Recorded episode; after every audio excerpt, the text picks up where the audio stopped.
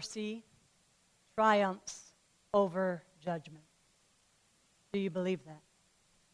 That's what James tells us in James chapter 2, which we are actually moving on to tonight, that mercy will always triumph over judgment.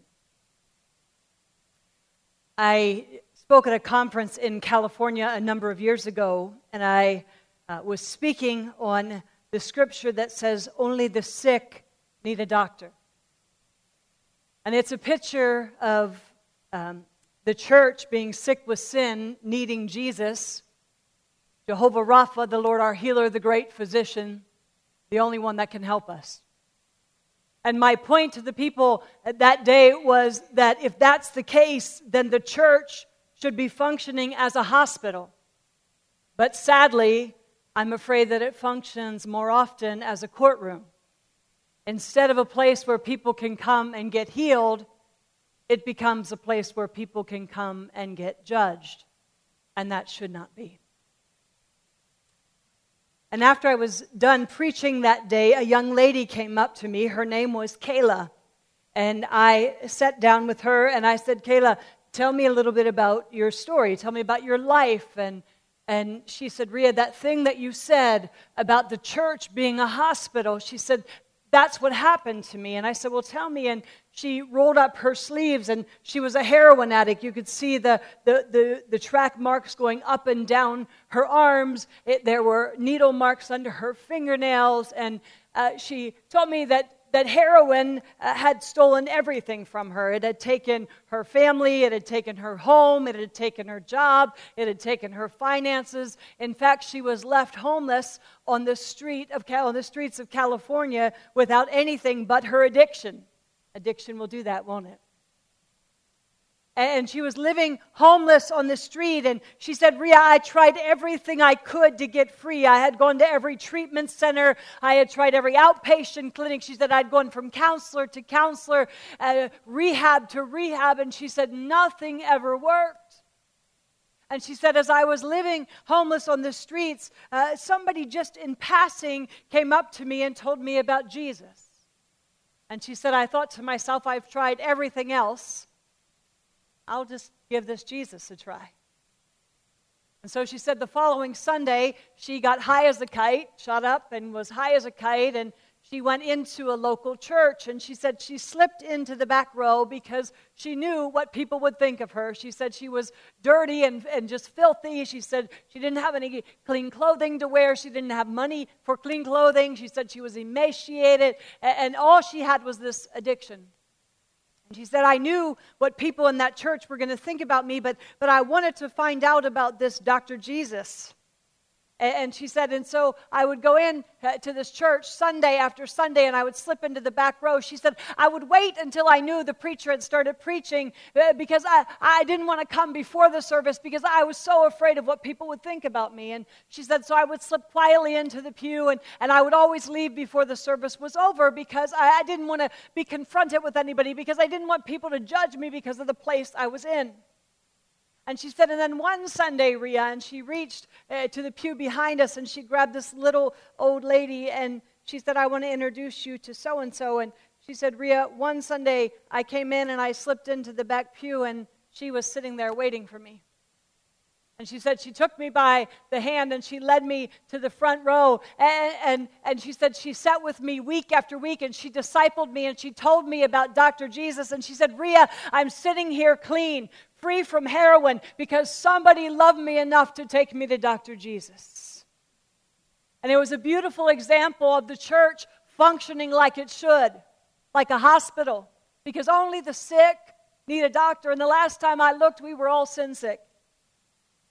But sadly, sadly, the church functions more as a courtroom, a place where people can come and get judged instead of a place where people can come and get healed. And that's what I'd like to talk to you about tonight. If you have your Bibles, you can open them to James chapter 2. Father, I thank you for your word. It's so powerful. It's active in our life. It doesn't ever return void. And I'm so confident in that tonight, even as I stand up to preach, Lord, that it has nothing to do with me. It's your powerful word going forth. It's seed, and it's good seed. It's incorruptible seed. And I pray right now, Lord, uh, right now, even as I pray, that, that you would just soften our hearts, every one of our hearts, Lord God, that you would break up the unplowed ground of our hearts so that the seed of your word can fall on good ground and produce a good harvest in our life. Father, I thank you that you are our resurrected King. I thank you that Jesus overcame hell, death, and the grave. I thank you, Father, that mercy triumphed over judgment in our own life. I thank you that you do not treat us like our sins deserve.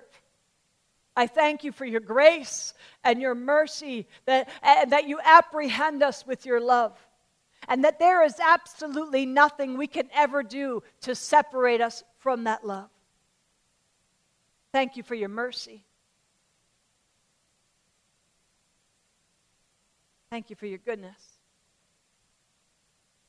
And I pray tonight, Lord, as, as we open up your word, that, that you would just shine your light on your word, that you would reveal truth to us like we have never seen before. Lord, that your word would just be implanted in us, that it would take root in our heart, Lord God, and that, it, that the message that goes forth tonight, Father, would not be words of wise and persuasive. Uh, uh, it would not be a message of wise and persuasive words, but rather, Lord, it would be a demonstration of your Holy Spirit's power. And that even as your word goes forth from my mouth, it would not be my words, Lord God, that I would say only what the Father tells me to say. Help me to hear that clearly and help me to project it forth with authority, with confidence, and with great boldness, Lord.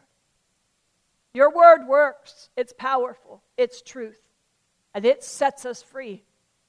And Lord, I pray that tonight, areas of our heart, Lord, that have been untouched by your word would, would, would receive the seed of your word and would sprout forth an abundant harvest in our life, I pray, in Jesus' name. Amen. James chapter 2, I'm going to read the entire chapter. Can I just tell you if that's all I did tonight, you would be blessed. His word really does not ever return void. It is really good seed. And it really does bring life. It really does work in our life.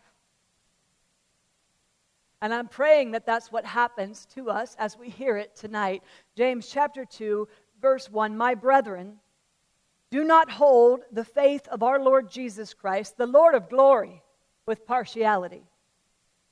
For if there should come into your assembly a man with gold rings in fine apparel, and there should also come in a poor man in filthy clothes, and you pay attention, to the one wearing the fine clothes and say to him, You sit here in a good place, and say to the poor man, You stand there, or sit here at my footstool.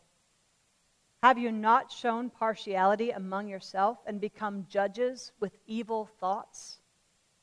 Listen, my beloved brethren, has God not chosen the poor of this world to be rich in faith and heirs of the kingdom which he promised to those who love him? But you have dishonored the poor man. Do not the rich oppress you and drag you into the courts? Do they not blaspheme the noble name by which you were called? If you really fulfill the royal law according to Scripture, you shall love the, your neighbor as yourself. You do well. But if you show partiality, you commit sin, and you are convicted by the law as transgressors. For whoever shall keep the whole law and yet stumble at one point, he is guilty of all. For he who said, Do not commit adultery, also said, Do not murder. Now, if you do not commit adultery, but you do murder, you have become a transgressor of the law. So speak, and so do, as those who will be judged by the law of liberty. For judgment is without mercy to the one who has shown no mercy. Mercy triumphs over judgment. What does it profit, my brethren, if someone says he has faith but does not have works? Can faith save him? If a brother or sister is naked and destitute of daily food, and one of you says to them, Depart in peace, be warmed and filled, but you do not give them the things which are needed for the body, what does it profit? Thus also, faith by itself, if it does not have works, is dead. But someone will say, You have faith and I have works. Show me your faith without your works, and I will show you my faith by my works. You believe that there is one God, you do well. Even the demons believe and tremble. But you do not want to know, O foolish man, that faith without works is dead. Was not Abraham, our father, justified by works when he offered Isaac, his son, on the altar? Do you see that faith was working together with his works and not by works? Faith was made, and by works, faith was made perfect. And the scripture was fulfilled, which says, Abraham believed God, and it was accounted for him righteousness. And he was called the friend of God. Oh, anybody besides me want to be called a friend of God? You see that a man is justified by works and not by faith only. Likewise, was not Rahab the harlot also justified by works when she received the messengers and sent them out another way? For as the body without the Spirit is dead, so faith without works is dead also. For those of you that raised your hand and you are new here tonight, welcome. We are so glad to have you. But I will tell you that I am a preacher. I, I love to preach the word, and I love to preach hard. I, am really not a teacher. I, I don't like to teach. It's hard for me to stay behind a podium and just, it's hard. But tonight, I feel like I need to teach. There's so much wonderful stuff in this passage. And so, if you're here for the first time, come back because I'll preach. But um, tonight, just have a little mercy on me as I teach. I want you to notice that James is starting out this chapter by saying he, this is a letter, it's all one big letter, but we are looking at it in chapters. But he starts out by saying, My brethren. I want you to realize that he is talking to believers. This entire letter is to believers. You might be tempted when, when you see next week that he talks about our mouth that maybe he's talking to unbelievers, but that's not true. He's talking to believers, to the family of God. And he says, My brothers, do not hold the faith of our Lord Jesus Christ, the Lord of glory, with partiality. That, that, that phrase, do not hold, uh, it's a warning against this happening. And it's interesting to me, the tense that he uses, it, it doesn't mean he's saying to them, whatever you do, don't do this. What he's saying and what he's about to warn, the tense tells us that it's already happening. In other words, the people he's writing to, and remember, he's writing uh, to, to the people who have been dispersed because of persecution and trouble and trials. But it, he's about to talk to us about showing partiality, and he's saying this is already happening and it needs to stop. I don't think we say that in the church anymore. We don't say, this really needs to stop. Not in a condemning way, but in a way that I really want what's best for you. And this word works. And if he says this needs to stop, it needs to stop. It's for your good. But see, we don't want to say that anymore because they might not come back. My brethren, do not hold the faith of our Lord Jesus Christ, the Lord of glory. I love it. The Lord of glory. Do you love that He is the Lord of glory? That word glory, eh, you might think of Shekinah glory. And really, I want you to know that nowhere in the scripture do we see Shekinah glory. That, that really, that word was coined by, by rabbis. It was an expression from a Hebrew word meaning to cause to dwell. And it was a picture, you will remember, the Shekinah glory. It really was that cloud by day and the fire by night. It, it was when we read about his glory filling the temple. It's what we read about the transfiguration and, and that glory that we see evidence there. It was, it was a picture of when Moses, if you recall, would go up to the mountain to be with God and he would come down and his face was so bright that he had to veil it because there was so much glory on it. He had experienced the glory of the Lord. And really, what that word glory means is it's his divine presence manifested to people. The Bible says that, that the word tabernacle, that's why uh, the, the, the word tabernacle means um, to cause to dwell. And it was a picture of the, the, the, tabernacle was a place where people could come and, and God's presence filled the place. And that's really good when you realize that He says that I came and tabernacled within you. Do you love that? Can I just tell you, if you're sitting here tonight and you are a believer in the Lord Jesus Christ, if you have made him your Lord and Savior, oh, baby, he's tabernacled within you. He is dwelling within you. You are the temple, the tabernacle of the Holy Spirit. Oh, baby, come on. That is good. He's not a far off, distant God.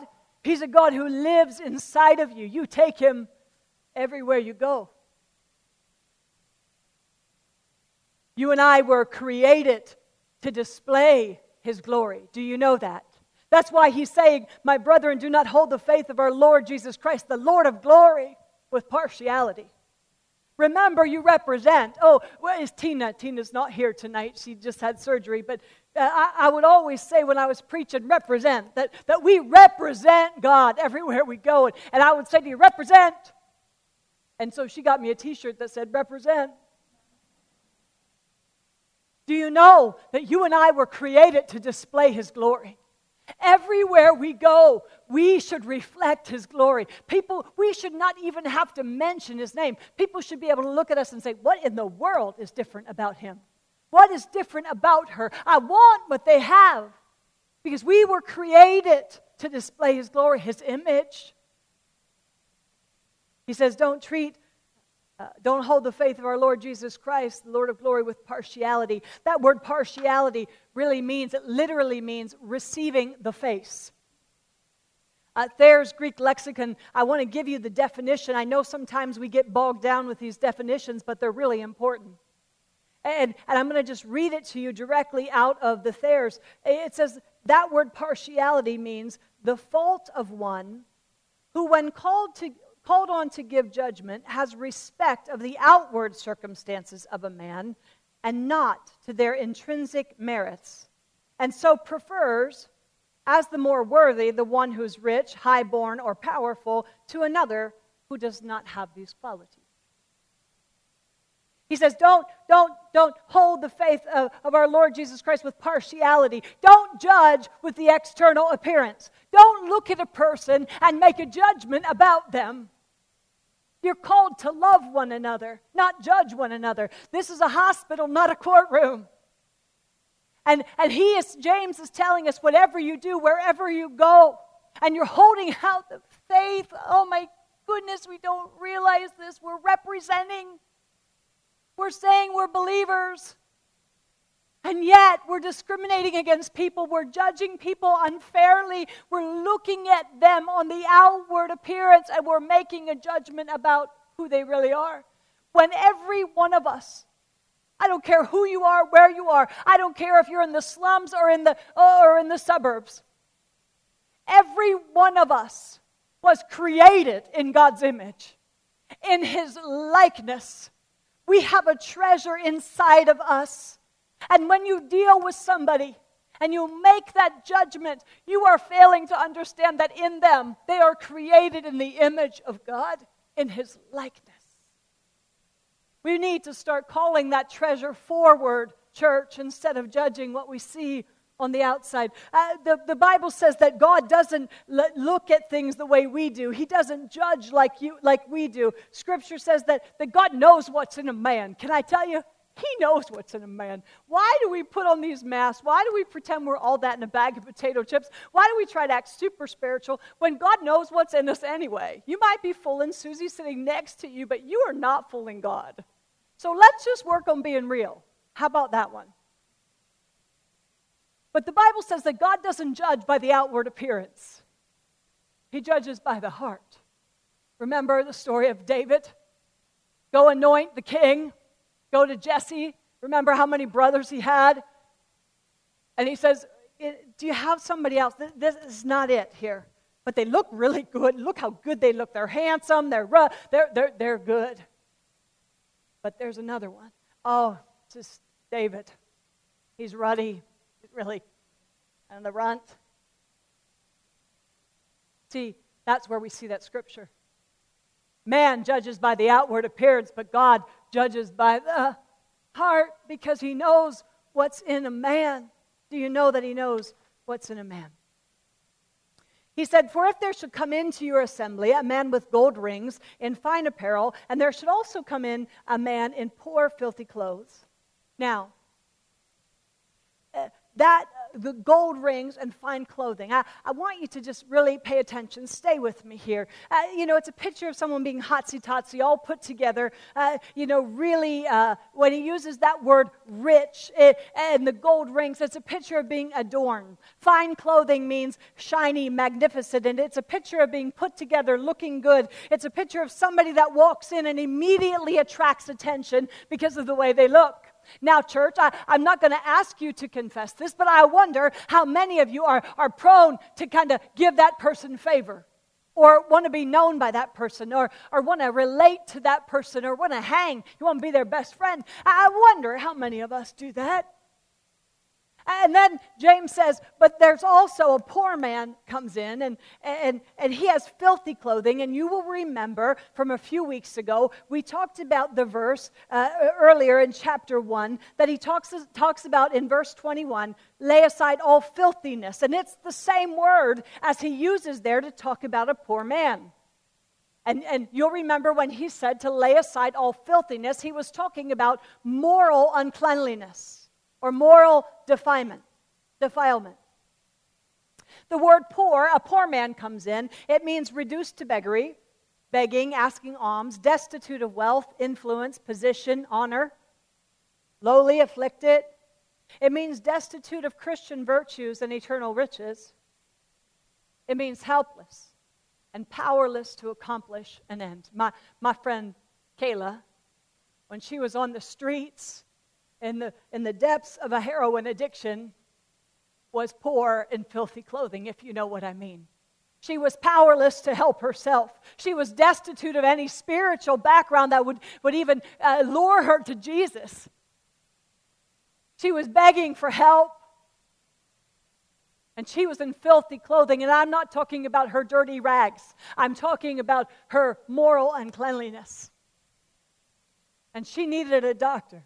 And I think, and this is just my personal opinion, you know that I'm really careful with this. I really have trouble just taking a scripture here and a scripture there. I really believe that we need to look at context. And, and so when I was studying this uh, for, for many weeks, I, it bothered me because I am looking at him talking about poor people and rich people and showing partiality. And then he goes on about works. And, and commentators say, well, it kind of divides there. I don't believe that. And so, as I studied and I was making the connections with filthy and moral uncleanliness, and why would James use that same word in just a few matter of verse, a few verses? And here's what I think. I think James isn't talking about a rich person and a poor person at all. I think he's talking about somebody who's rich. They think they're rich in faith. They're super spiritual. They're all that in a bag of potato chips. They look really good on Sunday morning. They, they, have, they, they are looking good. How you doing? Praise the Lord. Let me quote some scripture to you. Oh, sister, can I pray with you? Let me just pray with you. Let me just tell you about what I studied last night. It was really good. And, and you know, this is what the Lord spoke to me. Looking really good. In fact, those are the ones you say, you know, could you just serve on our leadership committee? You want to take over the retreat because you got it all together, you got it all going on. And I think when he's talking about poor, he's not talking about uh, social economic status. I think he's talking about poor in the way he used it in, in, in James chapter 1. And somebody who's like my friend Kayla, who comes in in filthy garment, who walks through that door drunk as a skunk. Oh, do you remember? I loved it. Do you remember uh, that we were in the old uh, church, the old, the old school? And, and one day, uh, one Monday night, somebody came up and, and they sat in the front row right here, and they were drunk as a skunk. And I knew it. And I, you know, I, have been there, and I could smell it. I, I had to actually come over here because I could smell it. And, and I didn't want to get distracted by it, but I loved her. I mean, she was as sweet as could be. And, and I was preaching, and all of a sudden, in the middle of what I was preaching, remember, she stands up and she says, I want what she has. I loved it. I loved it. I loved it. I loved it. And what that woman didn't know, Leslie, if I'm lying, I'm dying, Leslie and I had begun praying. And I said, Lord, if I'm going to teach this Monday night Bible study, because can I just tell you, it takes a lot of work to do this. This is not something I just wake up on Monday morning and say, I think I'll teach this. I take so seriously what I teach. I labor over this word for you. I have no idea why this place is not packed out.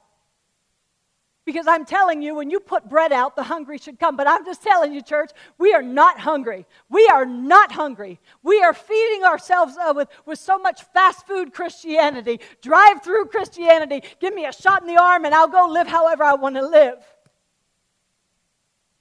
But Leslie and I had been praying, and I said, Lord, if I'm going to teach, and it takes a lot away from my family, and if I'm going to teach, Lord, then I am asking you to not send me the religious. There are million Bible studies in Milwaukee. Send them to one of them. Don't send me the church, Lord. I really don't want them. Leslie, did I did I not? I said, send me the alcoholics. And, and Lord, when you send them, send them drunk. Just send them. I don't care if they come drunk. Just send them. I said, send me the drug addicts. Send them high as a kite, Lord. I don't even care. But send them. Kylie started coming. Kylie came, and, and, and, and Leah would say, Ria, I hated it. I was so embarrassed because she would come as high as a kite. This woman came drunk as a skunk, and nobody knew that we were praying. We were praying. We were praying, asking God to do that because only the sick need a doctor. And this place is a hospital and not a courtroom. I am telling you, this place, as long as I am standing in the pulpit, is a place where somebody can come and say, Ria, I am struggling with this addiction. I am struggling with this sin. I am struggling with this ugly thing in my life. And I'll say, Come, let me just tell you about my Jesus. You are so welcome here. Because only the sick need a doctor. And James is saying, You come in to your assembly, to your church. It's interesting. Some commentators say that word assembly can also mean a courtroom. I love the Word of God. He says, you, you, um, you have people coming into your assembly, into your church, and, and you really pay attention and you honor the people who are all that in a bag of potato chips. There might not be any depth to them, but they're all that in a bag of potato chips, and they look really good. They say all the right things. Do you know how much effort that takes?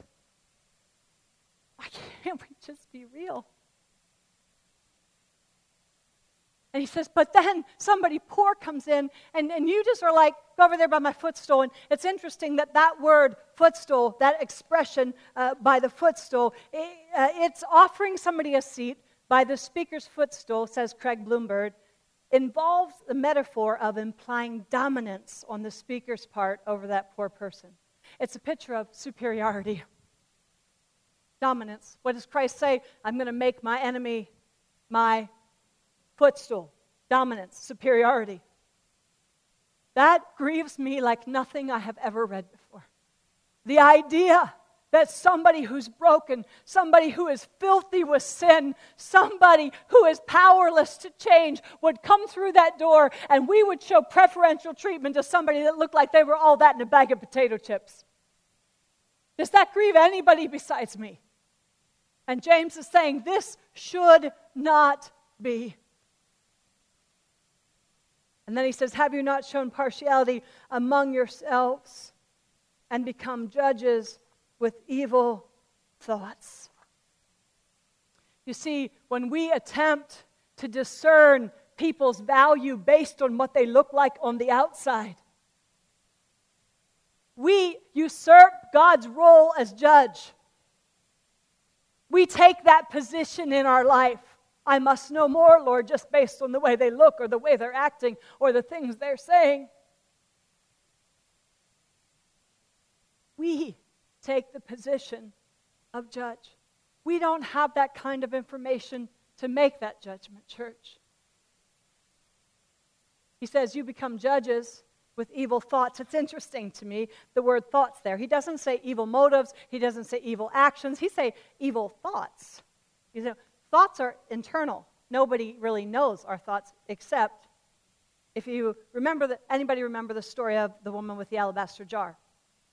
Jesus is having dinner and I don't have it in front of me and I haven't read it, so it's not fresh in my mind. So if I've messed something up, do not send me a letter or call me and say you messed this up judgment without mercy will be shown to those who judge without mercy. The woman with the alabaster jar. Uh, Jesus is having uh, dinner, I think, at Simon the Pharisee's house. And, and, and this woman comes up, and, and, and she has a sinful past, like Simon doesn't, but uh, she has a sinful past. And commentators say she has a really sinful past. And she comes to Jesus at Simon's house, and, and, and, commentators believe that somewhere along the line she had encountered him and he had set her free, and she just cannot help herself. That she's going to come even to a Pharisee's house just to be close to him.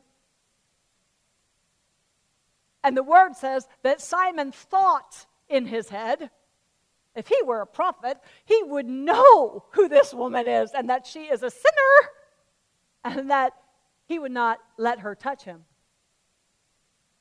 This is what I love about my Jesus. Jesus said, the, the word says that I, I can't remember exactly the, the verbiage, but it says that knowing what he was thinking, Jesus answered and said, Simon, can I tell you something?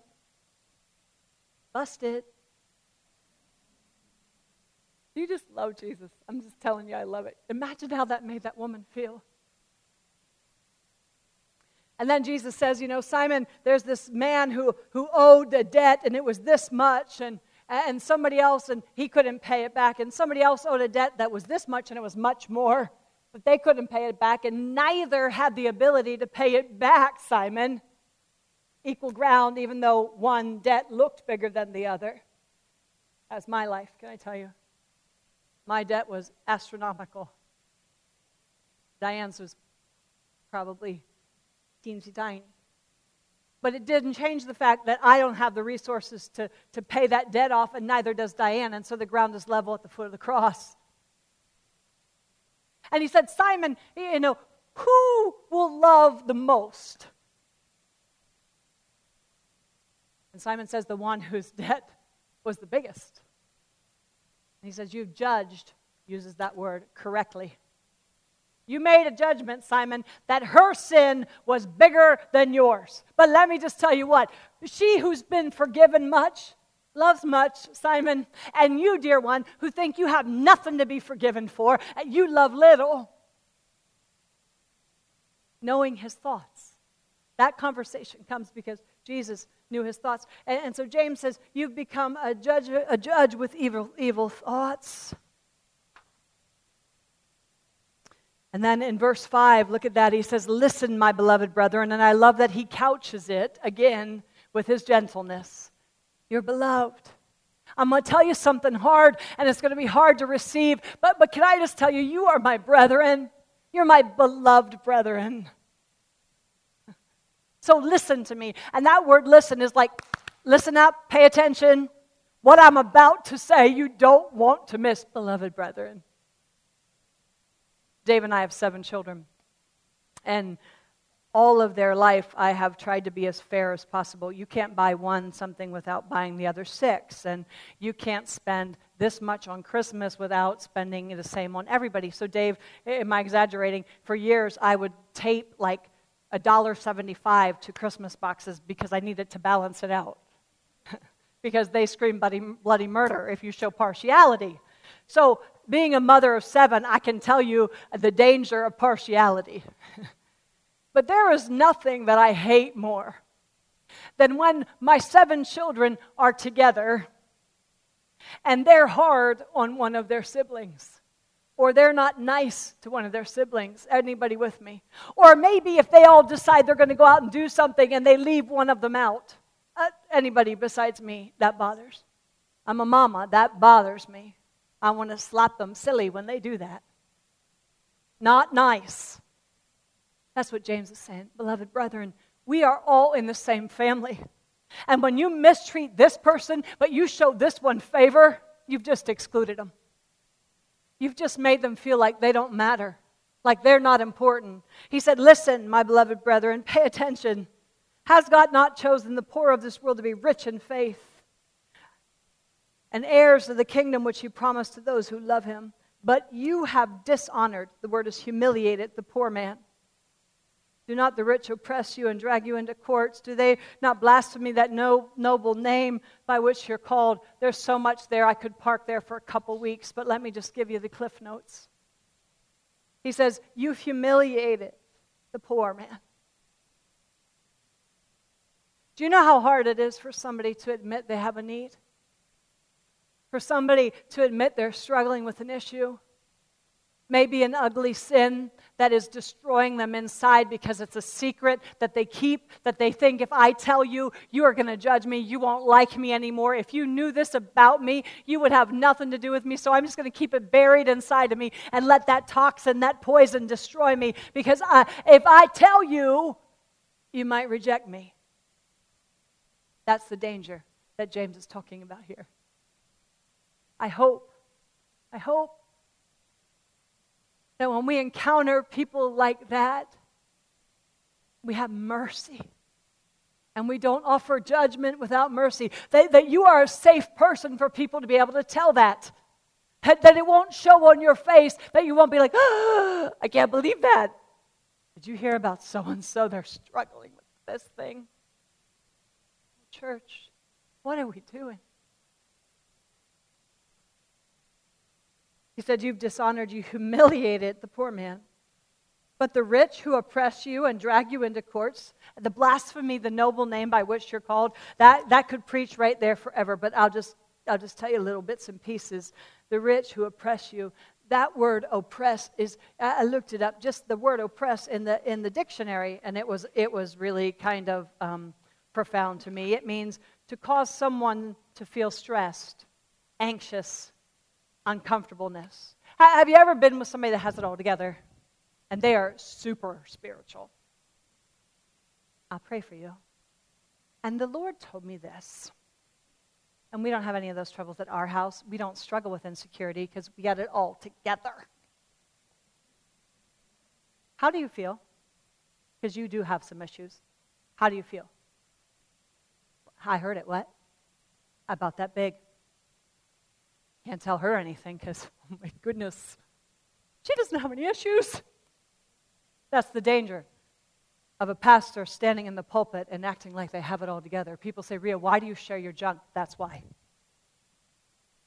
Because I don't preach about a God who I haven't tried and seen that it works. I don't preach a word that I haven't tried and see that it doesn't work. You see, I was once lost, but now I'm found. I was blind, but now I see. Can I tell you, I've been redeemed by the blood of the Lamb. I was in the muck and the mire, and He picked me up and He put me on solid ground, and I will spend the rest of my life testifying to His goodness. I am not ashamed. The old is gone and the new has come, and that's what my God can do for you.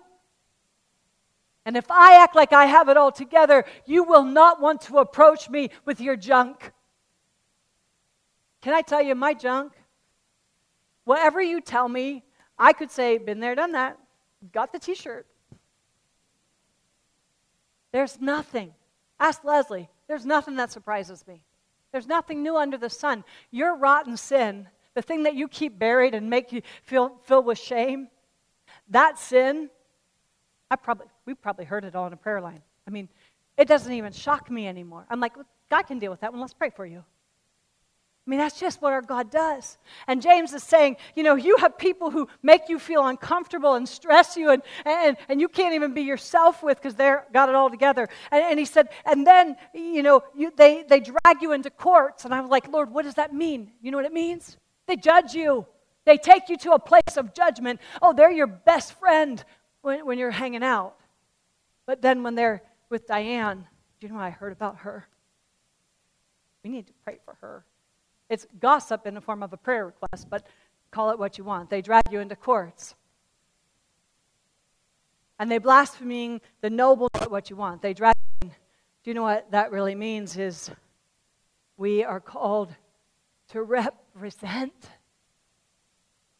And when I act like that, and I'm representing,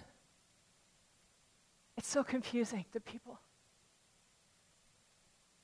We are called to bring him glory. My mama used to say to me, Ria, you are the only Bible that some people are ever going to read. So be very careful how you're living. God has made it clear that there is to be no discrimination above, uh, among his people. He says, I do not show partiality. I don't have favorites. I always hear people say, I'm his favorite. Well, guess what? He says, I don't have favorites.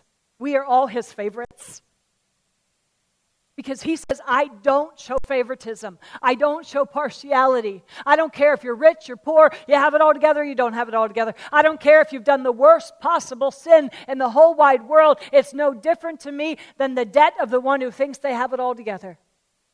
His arms are wide open. The Bible says, For all have sinned and fall short of the glory of God. The Bible says that he died for all. That anybody that comes to him, he'll receive. And we are called to model that attitude towards his people. I, I, I just, I know that I'm running late, but I just have so much that I want to tell you. But um, Many of you know that Dave and I are, uh, would really, really like to. Dave is really involved in this. Leslie and I are involved in this. In, in people who have a sex addiction, a pornography addiction, a love addiction, and spouses of people that have those things. And, and we're, we're really ministering to those, that group of people, and we're seeing God do amazing things amazing things. And, and we would really like to have, I'm praying, I'm asking God to bring us a property where we can host these conferences, where we can have these weekly meetings, where, where, where we can move this Bible study to. And I'm asking God to bring me a building that free. I'm believing He's going to. Because when He orders something, He pays the check. But people say, well, what are you going to call it? We're going to call it the, the, the, the Sycamore House. Do you know why we're going to call it the Sycamore House? Because those people, they can't tell the church that they're struggling with that issue. Dave's groups can't even meet in the church, they're too ashamed. They come to our house, they go to another place where Dave is meeting with them because they to step in a church and say, Listen, I'm struggling with a sex addiction. I, have had numerous affairs. I've been with prostitutes. I, I, I can't stop looking at pornography. Oh my goodness. Poor man with filthy clothes who gets discriminated against. And we're going to call it the Sycamore House because the story of Zacchaeus, you know it. This is so good. Zacchaeus, Jesus is in town, and all the religious people are, are, are, crowding around him. And little tiny Zacchaeus, a tax collector, poor man with filthy clothes, uh, he wants to see Jesus. He wants to see what the commotion is all about. What's this Jesus really like? And he can't get to Jesus because who's around him? They're religious. And so he climbs up into a sycamore tree so he can get a vision of Jesus because the religious are blocking his view. And so our goal is to have a place that we can elevate Jesus and people who can't get a view of him because of the garbage that's going on. Uh, they, they, they, he can, they can see him clearly now. They can get a glimpse of him they didn't have before. That's so good. But Jesus, knowing what people said about Zacchaeus, knowing that he was a poor man in filthy clothing, I love what he does. He leaves the religious and he goes over to the sycamore tree and he says, Zacchaeus, I must come to your house tonight. We're going to fellowship. And everybody was like, oh, sinner and tax collector, and Jesus hangs with them? Yeah. In fact, he really liked them. James says, Be careful that you're not doing that. And, and, and it's interesting that he says, Poor in the eyes of the world, rich in faith. You know what bothers me so much? Is when you see somebody on fire for the Lord, different. Caleb. The church says, they're a little weird. That Ria is a strong cup of coffee poor in the world's eyes, rich in faith. rich in faith. When, when James is talking about um, those who have, has he not chosen the poor of this world, he's not talking about poverty there. Because if he was talking about people who were poor economically, then why in the world would anybody get a job? Because if I get a job and I'm no longer poor, I won't be chosen. So we know that's not what he's talking about. He's talking about being poor in spirit. Jesus says, Blessed are the poor in spirit, for they shall see God. He'll manifest to them. The God of glory will show himself to them.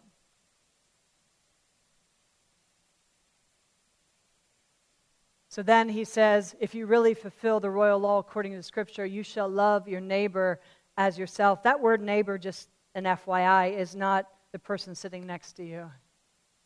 It's not your neighbor that lives next to you in your subdivision. That word neighbor encompasses everyone, including your enemies. Those who rub us the wrong way, those who don't look like us or act like us, those who are different than us or require extra grace to deal with. That's your neighbor. And what he's saying is we should love everybody we come in contact with because we're demonstrating the love of Christ. We're demonstrating the love of Christ. There was a scribe that came to Jesus. I don't quote me, but I think it's Mark chapter 12. It's somewhere in there.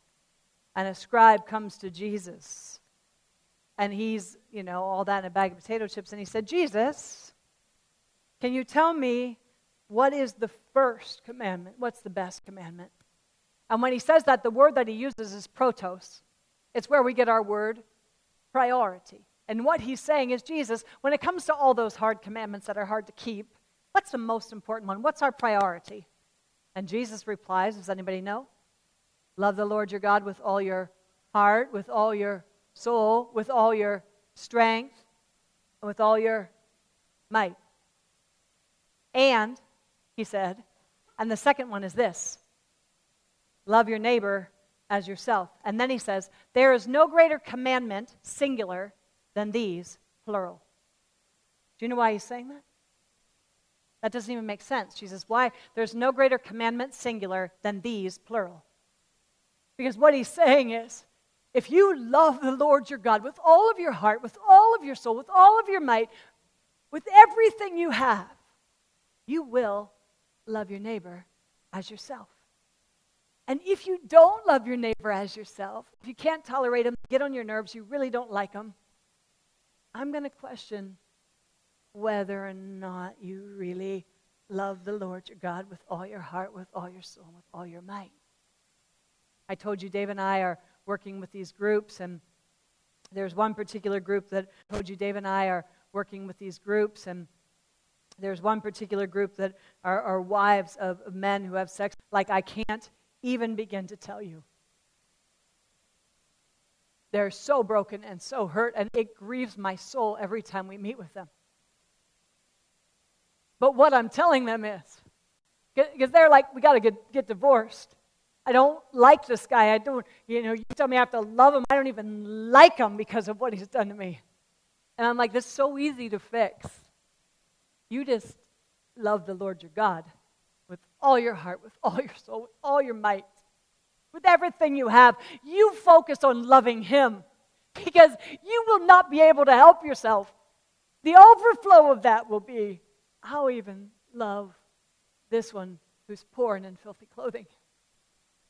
I'll help him get his clothing clean. See, it works. It works. He says, This is this is the heart of Christianity, the protos, the priority is to love Him, and then you will love others. Going into the next verse, he's, and he t- talks about, you know, uh, you, you, you say, I don't do that, but, you know, at least I don't do that. They're a sinner. I know I'm a sinner, but I would never do that. That's showing partiality.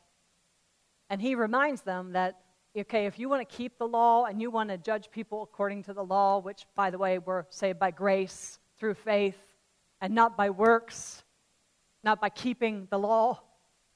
He said, but if you want to do that, let me just tell you, you stumble at any point, you're as guilty as the, the murderer. You're as guilty as the adulterer. So let me just tell you the ground is, is, is level at the foot of the cross. So let's just give up that, that judging people stuff and let's just start loving them. And then in verse 12, he says, So speak and so do as those who will be judged by the law of liberty. And the tense there, um, both, of, both of these words, it means be constantly speaking and constantly acting like somebody who is going to be judged by the law of liberty. Now, I, I want you to know, and Lord, help me with this. I, I, I really, I, I struggle, and you know I struggle with this because anytime I teach on obedience, somebody will say to me, Teaching works. No, I'm not. Let's, as I say often to you, this is elementary. The Bible says, let's leave the elementary teachings and let's press on to maturity. Let's stop being stuck in elementary teachings. Here's an elementary teaching for you you are saved by grace through faith, not by works, so that no man can boast. There is nothing you could ever do to separate you from the love of God. Let, us settle that one in our mind.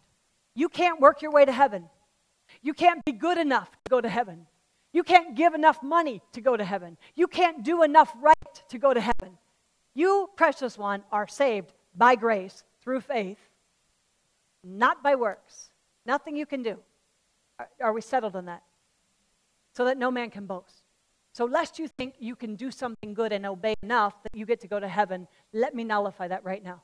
It's a gift of God. Okay? So then you say, well, Ria, why is James about to go on and talk about faith and works? And I finally got it. I finally have a way to explain it to you that's profound to me. Uh, men, I, I'm sorry, you might not understand this, but women, do we know obstetrics? What do you go to an obstetrician for? Birth. Okay? New life. But after you go to an obstetrician, do you take that baby back to the obstetrician? No, you, you move on to pediatrics. And then when you start getting old like me, you, you move out. Of, Kendall is 17. She's about to move out of pediatrics into the family practice. But when you start getting old, you eventually go to geriatrics when you mature and become complete. Are you with me? So when James is talking about faith and, and works, he is not, it is not conflicting with Paul. Can I tell you that? When Paul says you're saved by grace and not by works, eh, he means it. That's an elementary teaching, it's established. James is now talking to people who have been saved by grace and not by works. Are you with me? So these people, uh, um, the obstetric, that's when new life begins. And that's saved by grace and not by works. Are you following me? But now that you've been born again, born anew, there's been new birth in your life by grace, not by works. Now we're moving on to pediatrics and we're going to grow you up. See, that's the problem with the church. We're staying stuck in pediatrics, we're never getting to geriatrics. He goes on and he talks about Abraham and how Abraham was made perfect by what he did. You say, well, it works. Yeah, it's growing him up. He's headed to geriatrics. He's showing his faith, he's demonstrating his faith. His actions are lining up with what's happened in his life, with what's happened in his life, church. Is that good or what? Does that help you? But I want to go back to the law of liberty now that we've established the law. Notice it's the law of liberty.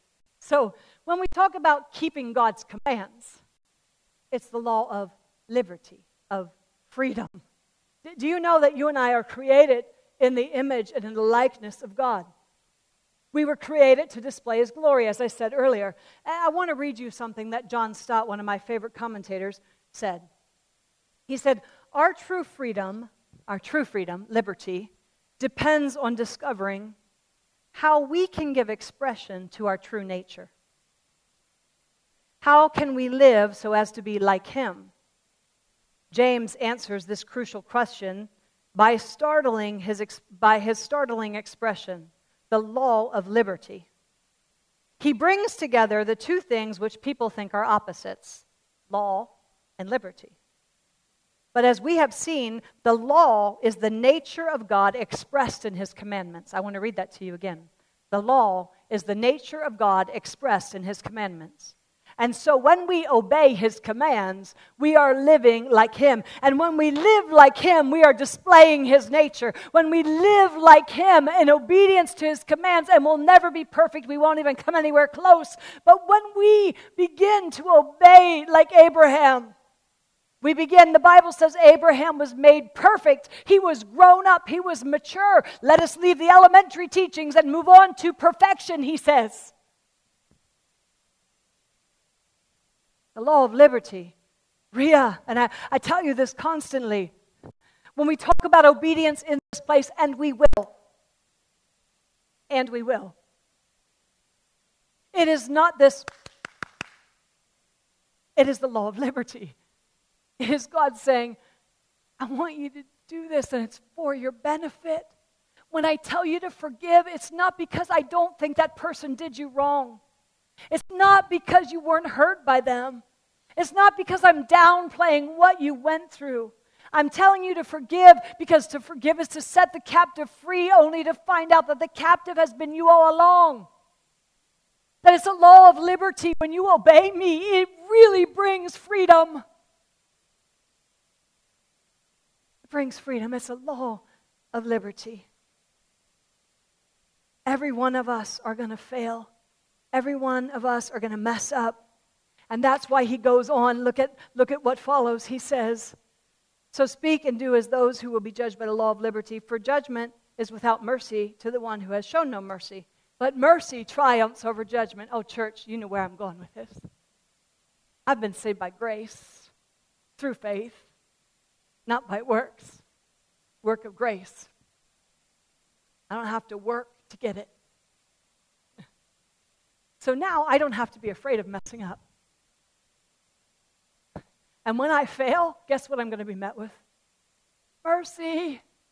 And mercy will always triumph over judgment. I don't even have to be afraid. God, I did this again. I can't believe I did this again. How do you put up with me? I'm such a loser, God. That is not what I'm talking about here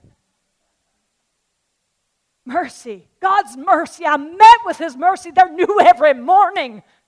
Great is His faithfulness. He is faithful even when we are faithless because He will not ever deny Himself. Mercy triumphs over. You don't, you don't have to worry about messing up. You're free to just live in the liberty that His Word provides. And when you mess up, I messed up, Lord, you're met with mercy and not judgment. So, why, why, why would we ever go to somebody and not offer the thing that we have received from God? Why would we ever say, You did me dirty? I'm not talking to you anymore. I am writing you out of my will. Judgment without mercy will be shown to those who judge without mercy. You say, well, Ria, that's not fair. Okay, I'm talking as fast as I can, but you know the story of the merciful um, king. Mm. Again, I haven't read it so in a while, so I might misquote it. Give me a break. Peter, my, my man, Peter goes to Jesus and he's like, Jesus, how many times do I have to forgive? Seven times and, you know, seven, that's perfection, Jesus. How many times? And I think he thinks he's pretty, that, all that in a bag of potato chips. Look how spiritual I am, Jesus. I'm willing to forgive this many times, the same offense I think he's talking about. And Jesus said, Oh, and, and I, I forget the number, but what Jesus is saying is, you just keep forgiving. And Jesus said, Oh, and, and ah, how do we do that? And Jesus says, Peter, let me tell you a story. There was this king and, and, and this servant, and this servant owed him this massive amount of money, and there was no way in the world he could pay it back. And the servant begged him and said, Please, king, you know, can you give me time to pay it back? And, and the king says, You can't pay this back. I'm just going to cancel your debt. And that same servant then went out and he found somebody that owed him a teensy tiny little bit of money. And he choked him and he threw him in prison and he said, You know, you're going to stay there till you can pay me back. I want to get the, the right word, right verbiage here because it is. Um, I think I put it put that part in my notes. So let me just find it. He says. Mm, no, I didn't. Can somebody just find that scripture? Oh no, I did. He said um, eh, that that that the um, the servant went out and choked the person who owed him a little bit of money. He put him in jail and he said, You're going to stay there until you can pay me back that debt that you owe me. And, and so the other people saw that this servant, who had been forgiven this massive amount of debt, did this, and they went back to the, the king and they said, You know, that servant of yours did this. And the king, the word says, threw him into jail to be tormented by the tormentors. And then Jesus adds to that story So my Father in heaven will do to you if you fail to forgive your brother from your heart. Do you know why he says that? Because this servant was owed this massive amount of money he couldn't pay back. And yet, when he, that got canceled, he went and choked somebody that owed him a teensy tiny bit of money. It's a picture of us. Do you know that we all sin and fall short of the glory of God? If God kept a record of wrongs, who in this room could stand? Okay, go ahead. Let me see. You got to be kidding me. And so that's clear, right? Christ paid a debt he did not owe because we had a debt we could not pay. And he didn't just he didn't just pay it, he canceled it. It is finished. Ria Briscoe's sin debt, last words on the cross. It is finished. Tetelestai, it is finished. Paid in full. Ria's sin debt, paid in full. canceled. And yet, somebody does me dirty, and I'm like, mm you owe me, baby. You owe me. And I'm going to torment you. I'm going to treat you mean. I might not even talk to you until I feel like our debt's canceled, settled. Judgment without mercy will be shown to those who judge without mercy.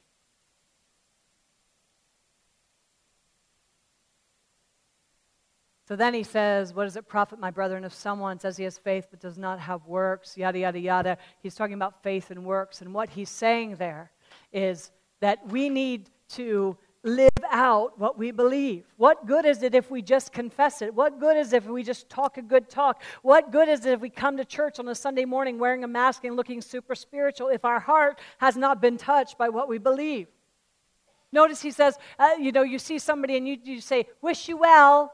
And really, what that is, is he sees somebody who's poor and in need and doesn't have clothing and doesn't have food. And the, the, the, the wealthy person says, I wish you well. That's what we do. It's religious jargon for, you know what, I really don't want to get involved with your garbage. I'm really too busy for that. Have coffee with somebody else.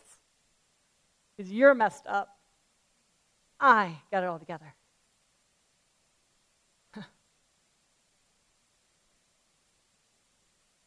He says, faith without works is dead. Faith that works. I, I, want you to see that, that it's not faith plus works that we're talking about here. It's not faith or works that we're talking about here. We're talking about faith that works. In other words, if I believe and I have faith, I am going to live it out. There's going to be evidence of a life that's.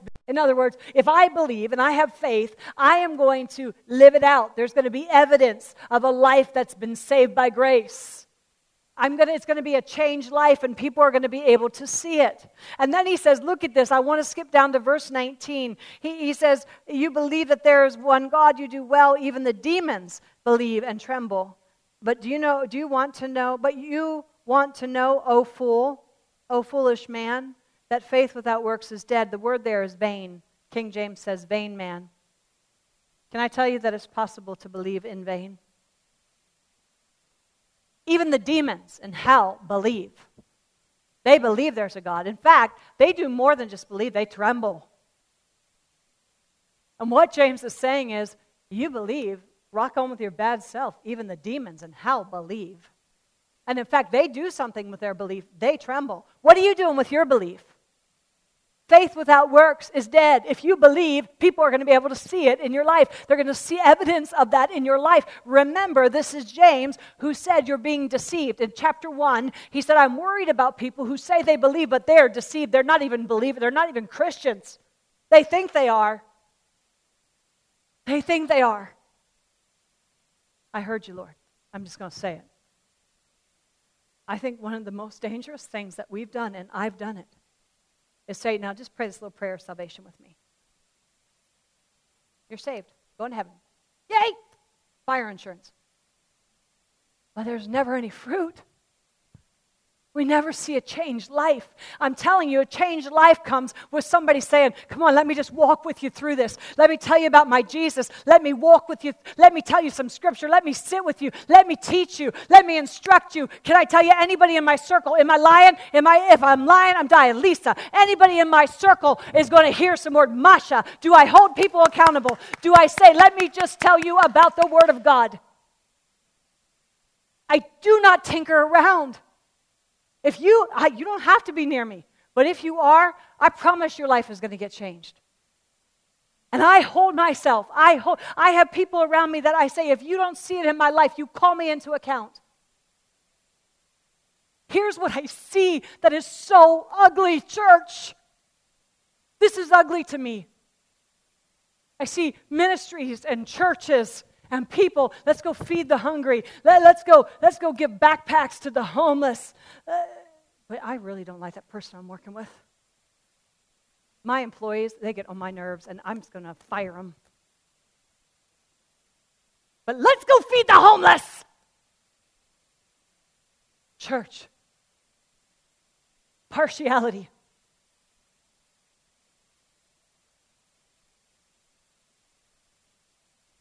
We have to start living what we're believing. This is a soul. Every person you encounter is a soul. I will often, Leslie teases me and says, I have a restaurant ministry, but I love it because I'm, I am interacting with people. I get to tip them big. I get, them, I get to read my Bible at the table, acting like I'm just doing it over my lunch break, and then they ask questions, and I love it. I love it. I love it. I love it. I walk into a restaurant and I will say, Lord, show me. These are all souls in here. Show me. Remind me, these are all souls. They're not people. They're not broken people. They're not messed up people. They are all souls made in the image of God. And I want to call that treasure forth. A kind word calls that treasure forth. James is saying you can have all the doctrine straight, you can know all about God and say you believe in Him.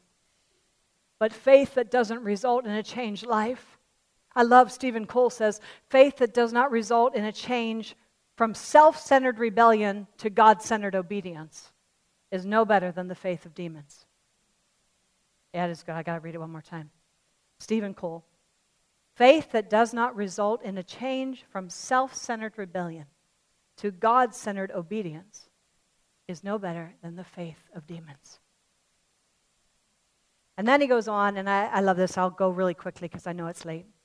He gives two examples of faith working. Abraham Four. He's drawing a picture of what he just talked about. Abraham having it all together, the father, father of many nations, and Rahab, and notice what he says Rahab, the prostitute. Just in case you forgot, I would just want to remind you she had filthy clothes on and was poor. He's drawing it for us, he's drawing a picture for us. And he says, Abraham believed and he obeyed. Can you imagine waiting that long for a son, and then you finally see God fulfill the promise, and then he says, Give him to me? Are you kidding me? But you know, Abraham didn't even tarry, he went immediately and did what God told him to do. And the Bible says it was credited to him as righteousness. And it doesn't mean uh, he was justified by it. It doesn't mean that made him just as if he never sinned. It means it showed forth the righteousness in him. His obedience demonstrated his faith. And then it says, and he was called a friend of God. I want so badly for God to be able to say, Ria, do this. And there's no hesitation on my part. That we have such fellowship, that we have such union, that we have such a, a relationship built on love and trust that whatever he says, no matter how difficult it is, that I will jump to do it. Leslie is my best friend.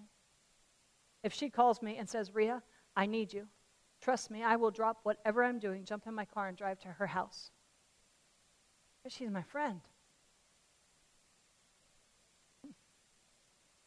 When Jesus says, Ria, I need you to do this, I hope I have the life that jumps in the car and says, Lord, I'll do whatever you tell me to do. What do you need?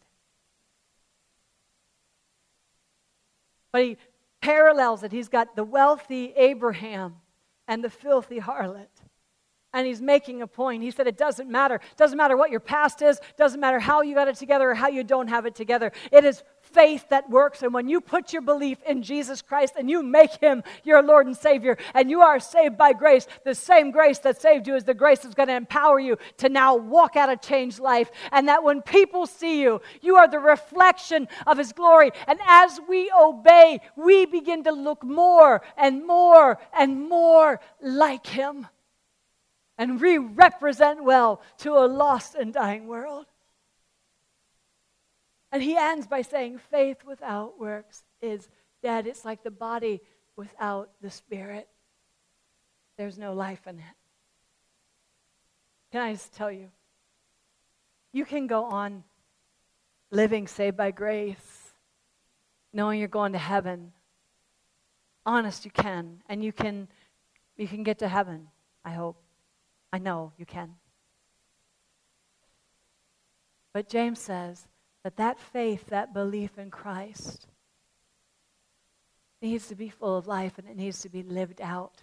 And when you begin to live it out, you get, you get invigorated. Can I tell you this? My life, I, the book that I'm writing is going to be about life. James 10, or I'm sorry, John 10 10 says, The thief comes to steal, kill, and destroy, but I have come that you might have life and have it in the abundance.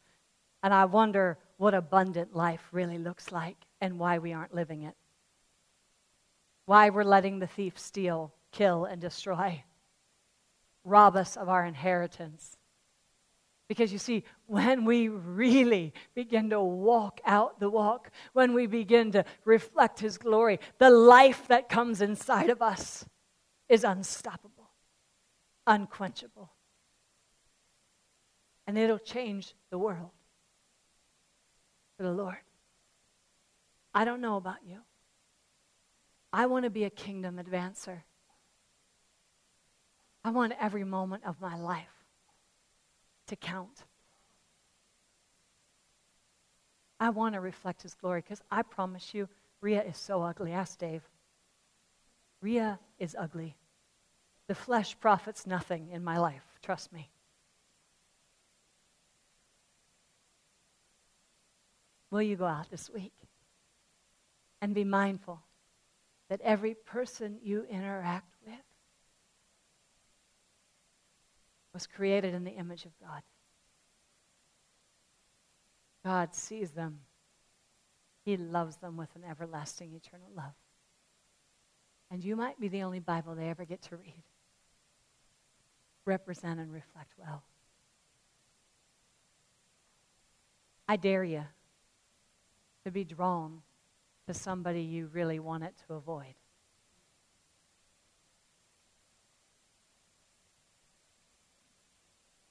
Bring him next week. Let's take a world for the Lord. Father, I thank you for your word. I thank you that it is indeed powerful and active. And I pray, Father, that anything that I said that was not from you would fall to the ground and die and be swept away, and only your word would remain. But I pray that that word, Lord, would stay with people, stay with me all week long. And that you would just continue to teach us and to speak to us about your truth. Your word says that we don't even need a teacher because your Holy Spirit lives within us. Will you continue to teach, Lord, as we walk through this week?